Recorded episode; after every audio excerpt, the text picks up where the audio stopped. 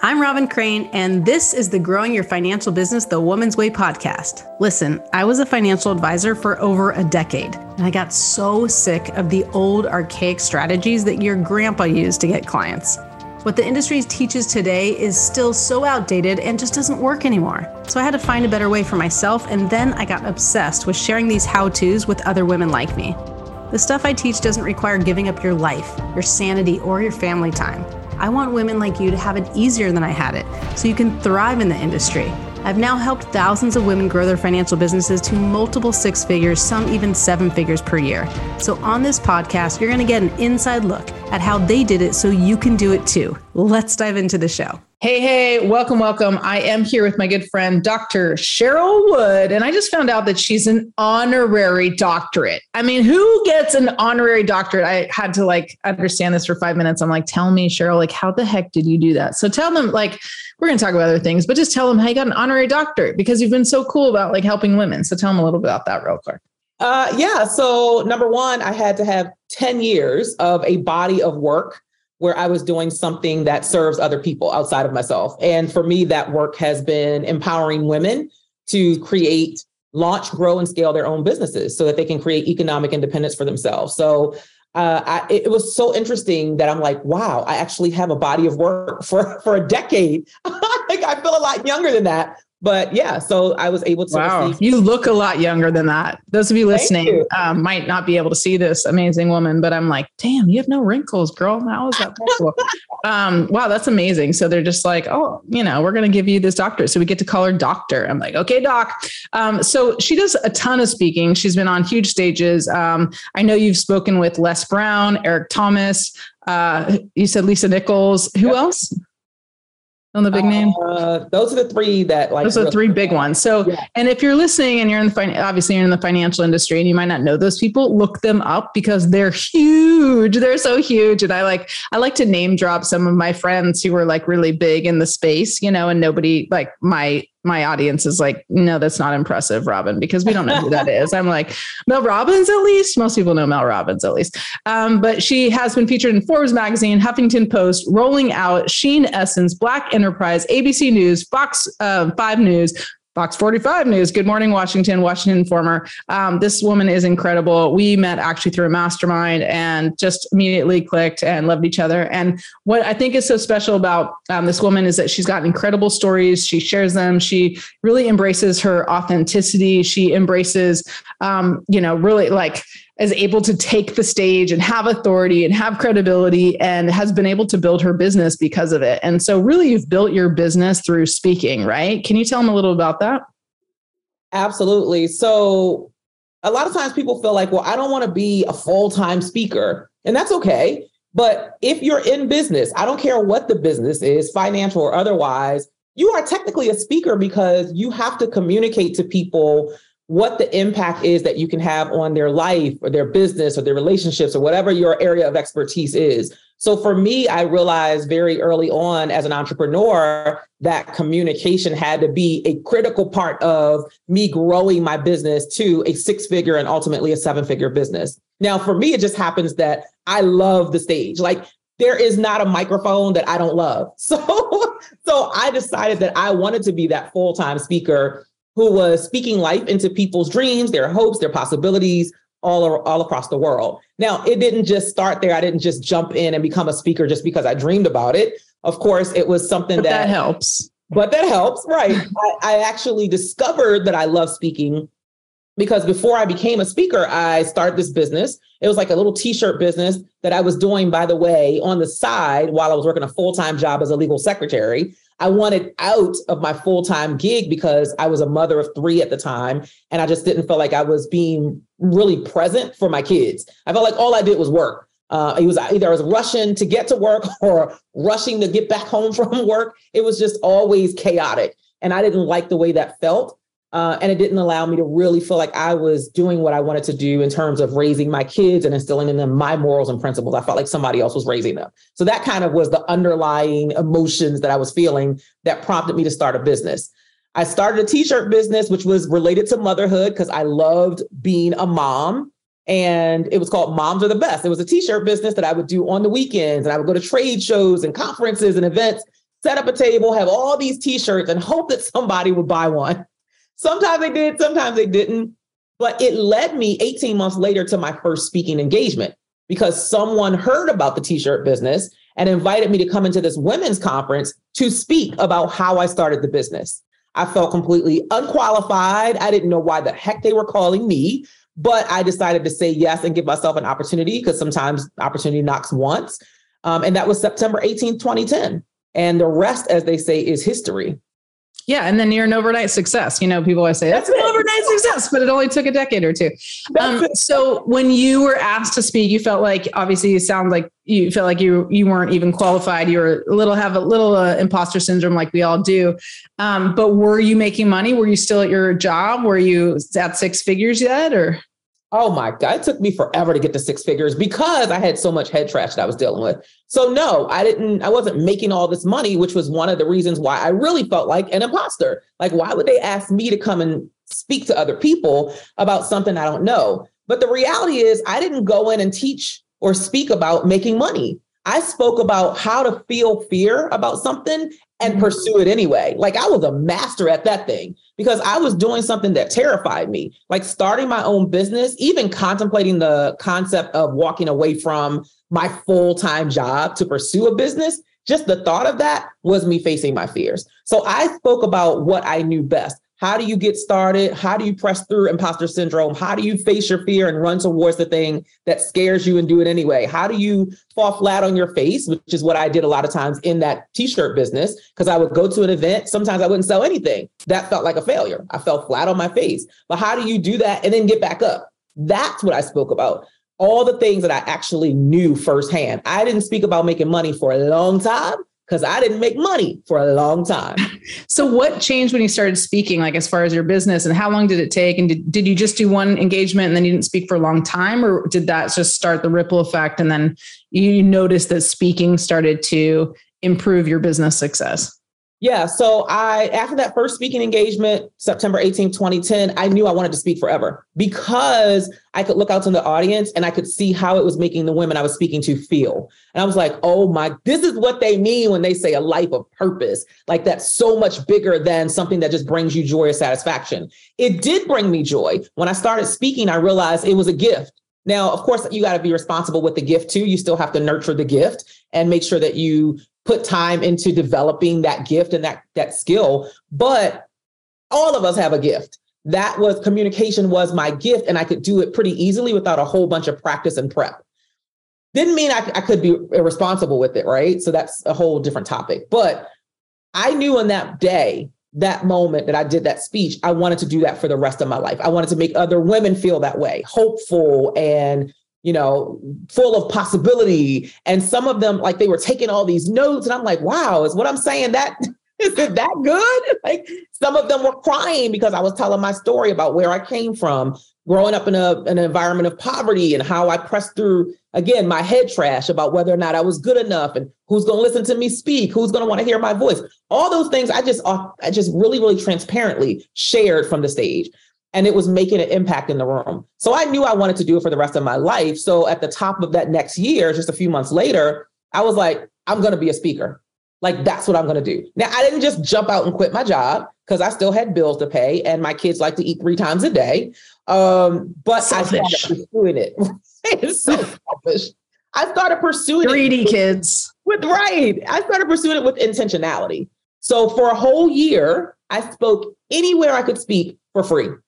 I didn't charge people a penny because I knew I needed to build up my own confidence, my own internal belief that I could, that this was something that I was capable of. I had to start working through my own head trash about, Cheryl, you're not good enough. You know, nobody's going to want to hear from you. You're just a girl who grew up in poverty with no college degree. Like, all the stuff that you could think of. Look oh, at yeah. you now. Honorary doctorate. Boom. Take that college degree. Who needs it? So um, that's amazing. So you were, you were doing it with intentionality. So, like, when did the money start to come? Because were you just doing, you were doing it without charging for speaking engagements. Do you have any back end offer? Like, were you, do, did you even know what that meant back then? I didn't know what the heck that Were you meant. Still selling t-shirts? I was I was still doing the t-shirt business, and I was still working a full-time job. I didn't quit yeah. my job. I needed that that paycheck, that direct deposit every two weeks. But I was going out on the weekends and I would start speaking at events. And so after that year, I was like, okay, I'm tired of people telling me how good I am, but the money is not coming with it. Like this, that, that doesn't, that seems off to me. So there's a disconnect. So how do I connect the dots between, okay, you're great at it and people are saying you're great and they love the experience, but you're not, your bank account isn't reflective of it. So I decided to start charging, and my charging would be like three hundred bucks. Then it went to five hundred. Literally, I just start climbing slowly. Yeah, yeah. seven hundred. And it was a, it was years before I even found anything about a, about a back offer, because I had never been coached before. So when you grow up in poverty, let me just explain really quickly. You're not thinking about thriving. You're thinking about surviving. Like, how do I pay the next bill so that I can, I don't get put out of my, my apartment? How do I put food on the table? So that's the environment I grew up in. So I didn't come from an environment where you invested in personal development and professional development. It's like, huh, what? So when I first, when I came into the speaker industry and I started hearing people talk about investing in coaches, I was like, oh, okay, that's cool. All right. And I, I finally understood the concept. I reached out to a person that I thought could be a great coach for me. And when she told me six thousand dollars for six one-hour sessions with her, I thought she had lost her mind. Where I come from, six thousand dollars for six hours? I was like, oh, you're crazy. You are crazy. Right. And I'll never forget kind of rolling my eyes and thinking to myself, she is crazy. But then at the same time, I thought, but wait a minute, she's already living the life that you want to live. That means she must know something you don't know. So I started putting my coins aside, and I remember calling her back and saying, I don't have the six thousand dollars, but would you be willing to allow me to split it into six payments of one thousand dollars? I will work to get that one thousand dollars each month. And she said, yes. And that was the start of me opening my mind to something I had never even considered, because I wasn't even aware. And that's when I started learning about back of the room offers, and you should be selling something else and writing books and all this stuff that allowed me to kind of evolve as who, who I am now, Doctor Cheryl Wood. Yeah, amazing. And so just to give it some context for those of you listening, because, you know, financial advisors, typically there's no back of the room. We're not talking about, you know, back of the room offer either, but your back of the room offer as a financial advisor is usually selling them on or driving them to a free call. And that free call gives you the opportunity to talk to them about what you do, and you know how to do the rest. And I know you can optimize and do it better, but you drive them to a call or a Zoom or in-person meeting. And then that gives you, you already have the authority, you have credibility from being in front of the room. And now you can have a flourishing business using that um, to get to where you want to be. Um, and I know we had another podcast where we talked to Barry Baumgartner, who does all the back of the room stuff. You know, she's done that for with Tony Robbins and Dean Graciosi and all these amazing people, Pete Vargas and stuff, name dropping people again that no one listening to this podcast will know. But trust me, if you looked them up, you'd be extremely impressed with all our amazing friends. Um, not that I'm friends with Tony Robbins, but I'd like to be.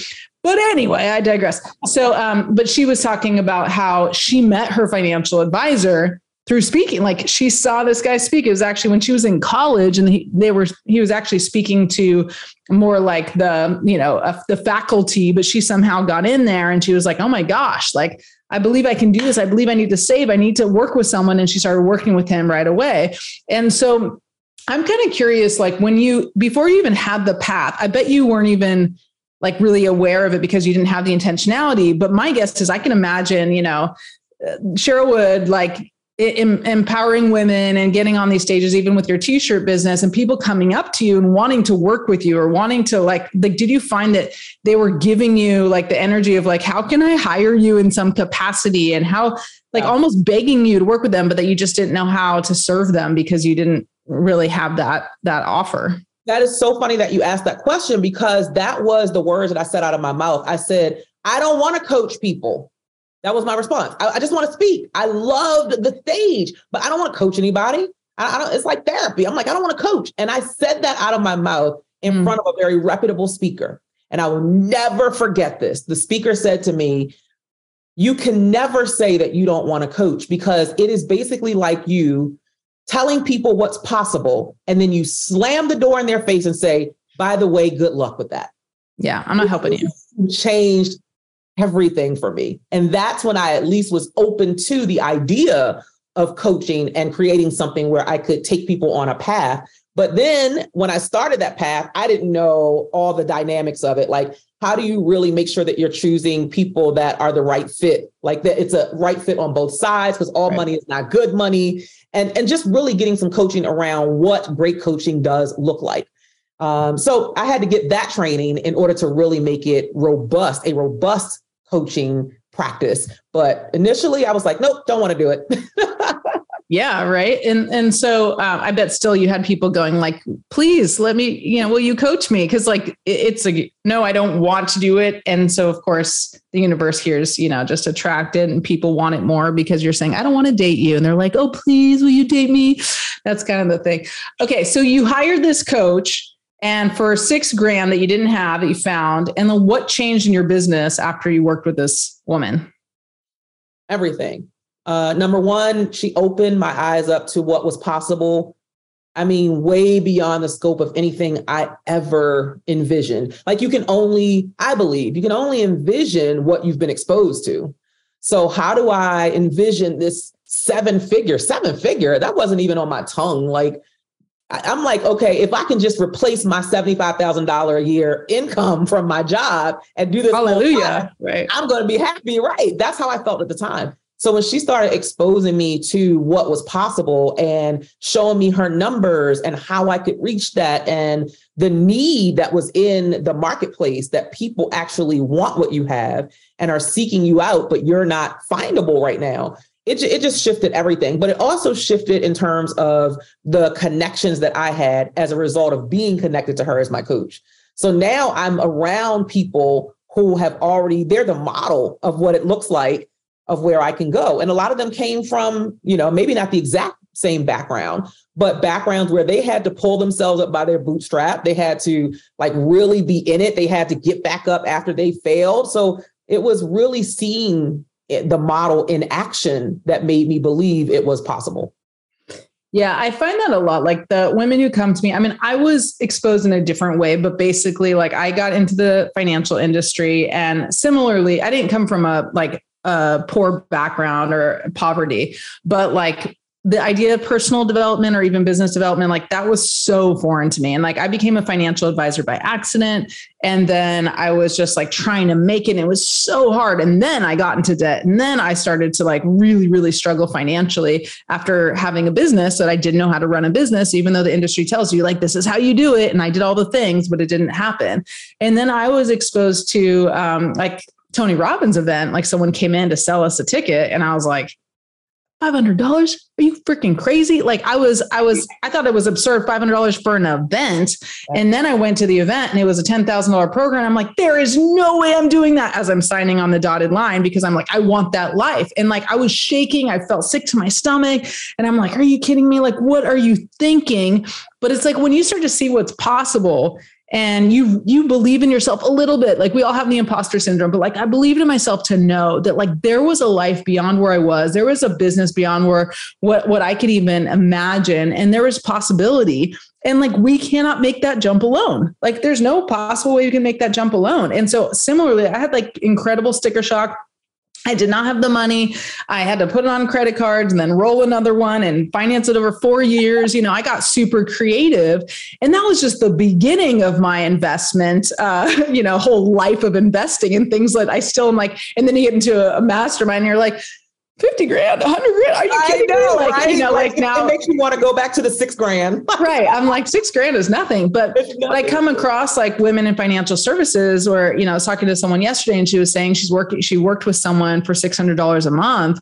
And that was a big stretch for her. And I'm like, well, it is, if you don't get the result, right? If you don't get the result, it, first of all, it's scary for anyone, but if you don't get the result, and you're spending six hundred, like it's expensive for me. And we have seven figure businesses, but it's like, it's expensive for anyone. A dollar's expensive if you don't get the result. It's like, I think Warren Buffett says, you know, like any investment, like, I think it's, I'm so horrible about this, but like, he said something about like, uh, an investment or a bet or whatever. And there was like, oh God, I shouldn't even try this, but it was essentially like a penny or something. And he's like, not, no, the odds aren't good. You know, like even if it was like this billionaire and it was only a dollar or only a penny or something like that, if the odds weren't good, he wouldn't invest in it. Right. And so then you have to look at investing in yourself, not just like investments in the market and whatnot. And, and these women who are listening, like they're all about getting people to invest in the market. Like there seems to be no risk. Markets are designed to go up. It makes sense.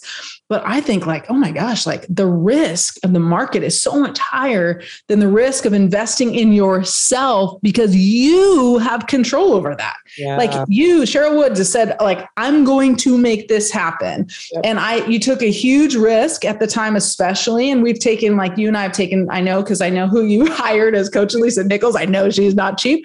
Um, but it's like, you've taken huge risk after huge risk after huge risk because you believe in yourself enough, even with all the imposter syndrome, to know that if you get out there on stage, something you're good at and something you believe in where you can impact more people, like the money will come. But you can't do it alone, and you can't do it without the skill, and you can't do it without the, not just intention, but you have to learn all the things. But most, like you said, you keep calling it head trash. Talk about head trash. I mean, if you can't get rid of that noise in your head and you don't have anyone helping you get out of your own way, you cannot have what you want. So I love all this without failure. You can't do it without failure. I remember, I'll never remember, uh, forget hearing Simon Sinek say that. I got to see him in person and he's like, you know, there is no success without failure, because how do you learn to do it better, to get it better, to try it this way? If everything you do is perfect, I'm like, you, you learn nothing. But when you fail at something, you're like, ah, okay. It's not that I'm not going to do it again, but I'm going to do it better. The next time I'm going to do this, I'm going to cut out this, and I'm going to incorporate this, and I'm going to use this technique or that technique or this strategy. And now the thing that you were okay at, you were sort of good at, you are dominating in that space because of the failure. Yeah, I've had many, many of those. Oh boy, all the failures. Well, we have something in our community. Um, I, one of my books, Make More Money, Help More People, that chapter ten, the last chapter is Success is Through the Swamp.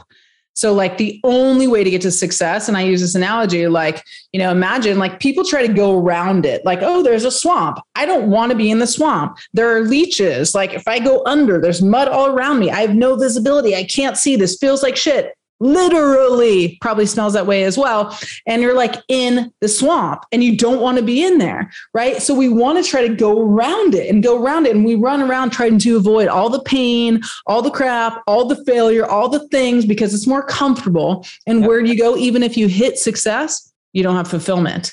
So it's like the only way is like straight through the crap and, you know, trudge through and all that stuff. And that's where the growth is. And I'm always talking about the becoming, like becoming who you are. Like, just like you said, there's no success without failure. Like there's no fulfillment without, without failure. There's, there's no personal development and personal growth without having those challenges. And so, and they always end up having like, there's a light at the end of the tunnel. Like this yeah. is why I'm in this. And when you're in it, you can't see, you don't have the visibility. You feel like crap. You don't want to be in it, but that's why you need someone, a coach or someone to like throw you a rope, pull you out of the swamp. Cause you can't get out on your own. You're too stuck, you know? Yeah. So it's like, like it, it's, and there's no juicy story. Thing. There's no juicy story without the struggle. Like, oh man, you, and you, you have, have such like, a juicy story. You yeah, have so I'm much like, struggle. Oh, every time I go through a struggle, okay, don't get me wrong. I hate it when I'm going through the struggle, right? It's not easy. I'm not smiling through the struggle, but at some point I think, oh my God, this is going to be juicy. It's going to be such a juicy part of my story and my journey. Like if you don't have that part, how do you even serve anyone else? How do you serve anybody else if you've never been through the swamp? If you've never fallen down or gotten knocked down or gut punched by life when you least, least expected it, when you thought you were on this path and you had to detour, like you, there is no way you can serve or help anybody else if you have no clue what it feels like to go through the swamp, because they are definitely going to go through the swamp. So I want to be relatable to the people that I get to serve, which means, hey, I get what it's like to get knocked down. I get what it's like to be terrified about investing. I get what it's like to whatever the thing is. But I can only share that experience if I've had the experience. Right. If you keep avoiding it, you got nothing to share. You got nothing. You got nothing. nothing. You got nothing. Um, which is hard, especially, you know, for women. Um, I think women are more willing to be vulnerable than men, but I think women also in this male dominated industry and the male dominated, even business, the industry of business, like I'm talking about the financial industry, but your business as well, it's totally male dominated, right? More, way more men on the stage than women, way, way, way, way, especially you're African-American. Like now you're dealing with that. Now you're a minority trying to get on the stage. Like, so all the things that you're going uphill for, and it's like, okay, well, this is also the opportunity, right? Yeah. So, so let's go back to your story a little bit. I know there's so many components, but like, So you started, you, you hired this coach, you started speaking, things started, you saw like this possibility, like not just six figures, but seven figures. So what happened? Like, as you started speaking more, when did you quit your job? When did you go all in? Like what, what was the rest? I'm kind of curious myself. So the first time I, I quit my job, I started my business, the t-shirt business in two thousand nine, had my first speaking engagement in two thousand ten. I didn't quit my job until maybe two thousand thirteen, the latter part of two thousand thirteen. And I quit prematurely. I'm just going to be very honest. I didn't have an exit strategy. I was just fired up off of passion. like, and when, okay. when had you hired the coach? What year was that? I hired the coach in two thousand twelve, the year before. Okay. Year so it was the year before. Uh-huh, uh-huh. But I was fired up. I was energized. I just thought I was ready. And remember, people were fe- feeding me with, oh my God, you're so amazing. So you're this great yeah. speaker. Well, they love you when you're free. Of course, you're a great speaker when you're free. And I was free for a whole year. So I just assumed that because everybody was telling me I was a great speaker, it would translate into dollars once I quit this full-time job. And it did not happen. And literally we hit financial rock bottom. Uh, and so much so that I ended up going back to work about, I stayed out for maybe a year and I was like, oh, this is not working. This is horrible. But you were really just trying to make money from speaking fees more than back end, or were you doing coaching? Yeah, well? No, not even back end, just, just paying people paying me to speak. But yeah. again, I hadn't really, I hadn't set that as a precedent that I was a paid speaker because I had done it for a year for free. So right. now that's the, that's what I created in the marketplace. It's like, whatever you do, whatever you repeat, that's what you're creating as the thing that people expect. So I had come into the circuit and people saw me as a free speaker, not a paid speaker. Mm-hmm. So I had to shift that by making sure that I had a set speaker fee, that I was articulating that speaker fee every time I was in conversation, even if I chose to waive it or whatever, or, or even if I was going to accept an honorarium, I had to learn through the, the process that I get to dictate what that honorarium is. The honorarium would have to be this amount. So there were so many things I didn't know and didn't do well the first go around in terms of walking away from the job. I was not ready. So I went back to work. Now go, me going back to work, I was like, okay, this is only going to be temporary. like, I'm just broke right now. So I got to bring some kind of income in. I went for this through a temporary agency and I went, it was supposed to be for three months to cover a young lady who was out on maternity leave. I was like, okay, if I just, you know, just stack that for three months, we'll be okay. So what happened was at the end of the three months, the young lady came back and I was, I was literally working as a legal secretary for one of our major transportation companies. And they were like, we cannot let you go. Like I was really, really good at my job. I was really good. They were like, we want you to stay. We want to pay you this much money, you know, which was more than I was making the first time I left. And we want you to be the right-hand person to the general counsel of this big transportation company. And whoo, I was like, oh my God, oh my God, oh my God. And I was so torn because it was like, okay, do I stay broke? Do I go pursue the dream? Which one? So I stayed, I took the job. But here's the crazy part. When I took the job, I went into the general counsel's office and I said, can we have a, can we have a talk? I said, I just need you to know, I'm going to accept the position, but I'm not going to be here long. Who does that? That's like awesome. I already knew in the back of my mind, I it, it this is just temporary. I right. know where my heart is. I know what I really want to be doing. I know what I'm destined to be doing. And so I remember there was a flyer. Uh, we used to always get these flyers in the law department because lawyers have to get their continuing education units, right? So it would be these flyers and it would, it would be of these summits and these conferences. And there was one particular flyer, and at the bottom of it, it has all these attorneys that were speaking. At the bottom, it had a picture of a, a lady, and it said motivational speaker. And I don't know if you know who Valerie Burton is, but Google her. That was the picture of Valerie Burton. And I, I pulled that flyer out and showed it to the general counsel. I said, because see right here, that's going to be me. That's that's going to be me. That's that's what I'm going to do with my life for real. So, you know, she probably thought I was crazy. I thought I was crazy. I'm like, who does that? And you're about to sign this thing for this ninety thousand dollars job and you're telling them you're not going to be here long. And my whole goal when I went back, Robin, was Cheryl, don't get comfortable. Mm-hmm. Because if you get comfortable with direct deposit again, if you get comfortable with this thing, like you could literally throw your dream out the window and everything that you've worked for to get to here, you don't want to go, you don't want to backtrack. This might be a temporary stall, but you don't want to go backwards. Mm-hmm. Sure enough, a year passes by and I was like, I'm getting comfortable. Mm.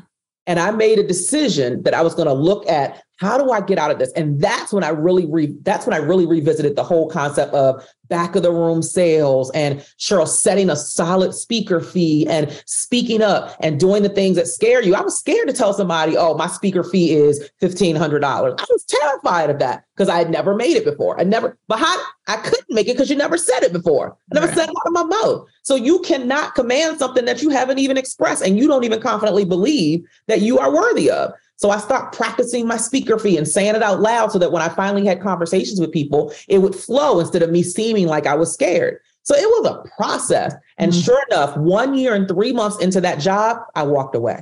Nice. And for real, the rest is history. And the rest is coming on another podcast. Um, so just to bring it home, like for the women listening, like, there's a few kind of takeaways here. One I would say is like all the stuff that you just said is applicable whether you speak or not, like whether you charge a financial planning fee, like, are you actually asking for what you're worth? My guess is whether it's a, whether it's a speaker fee, which you're probably not doing, but some might be, whether it's a planning fee or whether it's just asking, you know, like asking or, or even targeting the right client who might have a million or two million or three million of assets. And like, I, I hate to do the minimums thing. Like, I, you know, I only take whatever, two hundred fifty or or a million dollars as my minimum or three million as my minimum. But like, you can attract the right person that likely has that. And now it's you're like, I'm working with people who have five million dollars. I'm working with people who have ten million dollars or whatever it is. And the reason that we don't attract that one is that we're not intentional and clear about who we want to attract. But the, the underlying challenges is exactly what you just said, Cheryl, which is all that head trash, you know, that that's like telling you you're not good enough, telling you you're not worth it, not knowing how, not knowing, you know, what to do to, to command that fee or command that worth is like holding you back from making the money that you need to make and should make and deserve to make so that you can help more people. And, um, you know, I, I know for me, you said two thousand ten, which is so funny, funny because my, I think my first speaking engagement was also, you might've said two thousand nine, but mine was in two thousand ten. And I remember having a very similar feeling. And it was, I was a financial advisor and I did this talk on something called money parenting, which is how to raise financially responsible kids by leading by example. I had this concept and idea because I'd worked with a lot of parents, young kids. And I did my first talk and it was basically, I don't know, there's probably fifteen to twenty there. I remember my cousin was there in the back of the room, which was a little awkward, but, um, and I left thinking like, oh my gosh, like I'm meant to do this. Like I have, I have to use my voice. And again, like you started with this podcast, like using your voice doesn't always mean in front of the sp- stage. You have the opportunity to get people to pay attention to you because you have a huge gift to give to the world, like helping people with their money, helping people with their finances, right? I'm talking to the audience now, but Cheryl's like, you know, yeah, yeah. She's it's like empowering women is what you do, right? Especially when it comes to money where we feel like we're not good enough. Um, but you got to use that voice. And when you get in front of the stage, if you choose to do that, then you actually do get immediate authority and credibility, and it actually will help you grow your business. You still have to bring your confidence with you or learn how to have more confidence and learn the strategies behind it. So you know how to drive action because so many advisors, oh my gosh, they do speaking engagements, have no idea how to drive action. And just like you did for the first year or two or multiple, there's no back end. And when I say back end, doesn't mean you have to sell something. I'm just saying you get clients. Right. Yeah. And we just actually created this new program. It's it's called um, Speak to Accelerate Success. It's our SaaS program to help financial advisors start speaking, even if it's at the Rotary Club, but to get clients from it. Um, because I know speaking equals money. I mean, I started two thousand ten and then I kept my, I got six figures that way. And then just like you got seven figures and I'm not speaking on these big stages as much, but like I have my own stage, you know, and it's like you create your own stage. Now with social media, we all have our own stage, right? So I just wanted to bring that home for all of you, because again, you might not have the exact same story. Like I want to speak and I want to be, you know, on stage with people like Les Brown, like this amazing woman, but like you have a voice, you got to use it. And if you use it one to many, like in front of the room, you can impact so many more people and you can grow your business way faster. So that's my closing, uh, what comments, closing re- response. What do you call it? You're, oh, you're that amen. That's, I'm just amen. Going to say amen. Like you have me all wrapped up into that because that, ditto. That's it. Everything you said. Yeah. So I just, I mean, I know sometimes when we have people on the podcast and like, they're not in the financial industry, like there's all these things that come up, like compliance, we're not hitting on that and this and that and why it's not possible in industry. And like, someone could have told you it's not possible because of your background. It's not possible because you don't have enough experience. It's not possible because of X, Y, and Z, insert whatever excuse or people, you know, things that people throw at you, why you can't do this. And it's all B S. Like, it's just not true. And you've been a huge success story and you've proven this, and I'm super proud of you. Um, and happy and, and just grateful to be your friend and be part of it. So tell them any other words of wisdom to add, and then we'll talk about where to find you. Yeah, I'll close with this quote that I live by. Uh, it's by Tony Robbins. And Tony Robbins says, a real decision is measured by the fact that you've taken a new action. And if there is no new action, you have not truly decided. So don't just talk about what you want to accomplish. Like, you've got to be about it. You've got to walk the talk. Knowledge is power. Yep. But knowledge executed is your superpower. So really, really step into your superpower by taking action consistently, sharing your voice, as you mentioned, being able to make more money by helping more people. I love that as your slogan, your tagline. Like, make that your intention every single day, every day that you wake up and you have breath in your body. It is not just meant for you to stay quiet. You you are meant to touch other people's lives through the knowledge that you have and that you have access to. So don't hoard it to yourself, right? You got all of this stuff that you've learned, you've been educated through external knowledge, but also through your life experiences. Don't hoard that. Like, really share that so that someone else's life can improve uh, in some in, in some way. In this instance, with you all, with financially, like, that matters. And you can literally shift the trajectory of people's lives through what you know. So do not be quiet. Make sure that you understand that there's so much power that you're sitting on. So I, I like to say, and, and Les Brown will often quote me, like, someone is waiting on what you are sitting on. So don't sit on it. Don't sit on your greatness. Uh, in terms of connecting with me, I think you first I got to say amen, sister. I got to put in my amen, sister, because that was amazing. That was amazing. Good stuff. Okay. Where to find you? Go ahead. Yeah. And connect with me uh, all across social media at Cheryl Empowers with an S on the end, and as well as on my website, Cheryl Empowers dot com. Awesome. Awesome. Yeah. I mean, you see, I know you have some keynotes out there. I've seen it. I mean, it's really empowering. It's incredible. And her story, we didn't even get into the actual story. Like, some of your stories are so amazing, compelling, heart wrenching, all the things like of what you've gone through, but check her out because you'll be so inspired. And if you can have a little Doctor Cheryl Wood every day, then you'll be more and more inspired. You see all the stuff on social. She's great about social. So like, she gives you so much um, to really um, hang on to and look forward to, and to be able to not just help you personally, but also in your business. So thank you so much, Cheryl. Thank you for having me, Robin. Yeah. Thank you all for showing up. See you next, next time. Bye. This podcast is a part of the C-Suite Radio Network. For more top business podcasts, visit c suite radio dot com.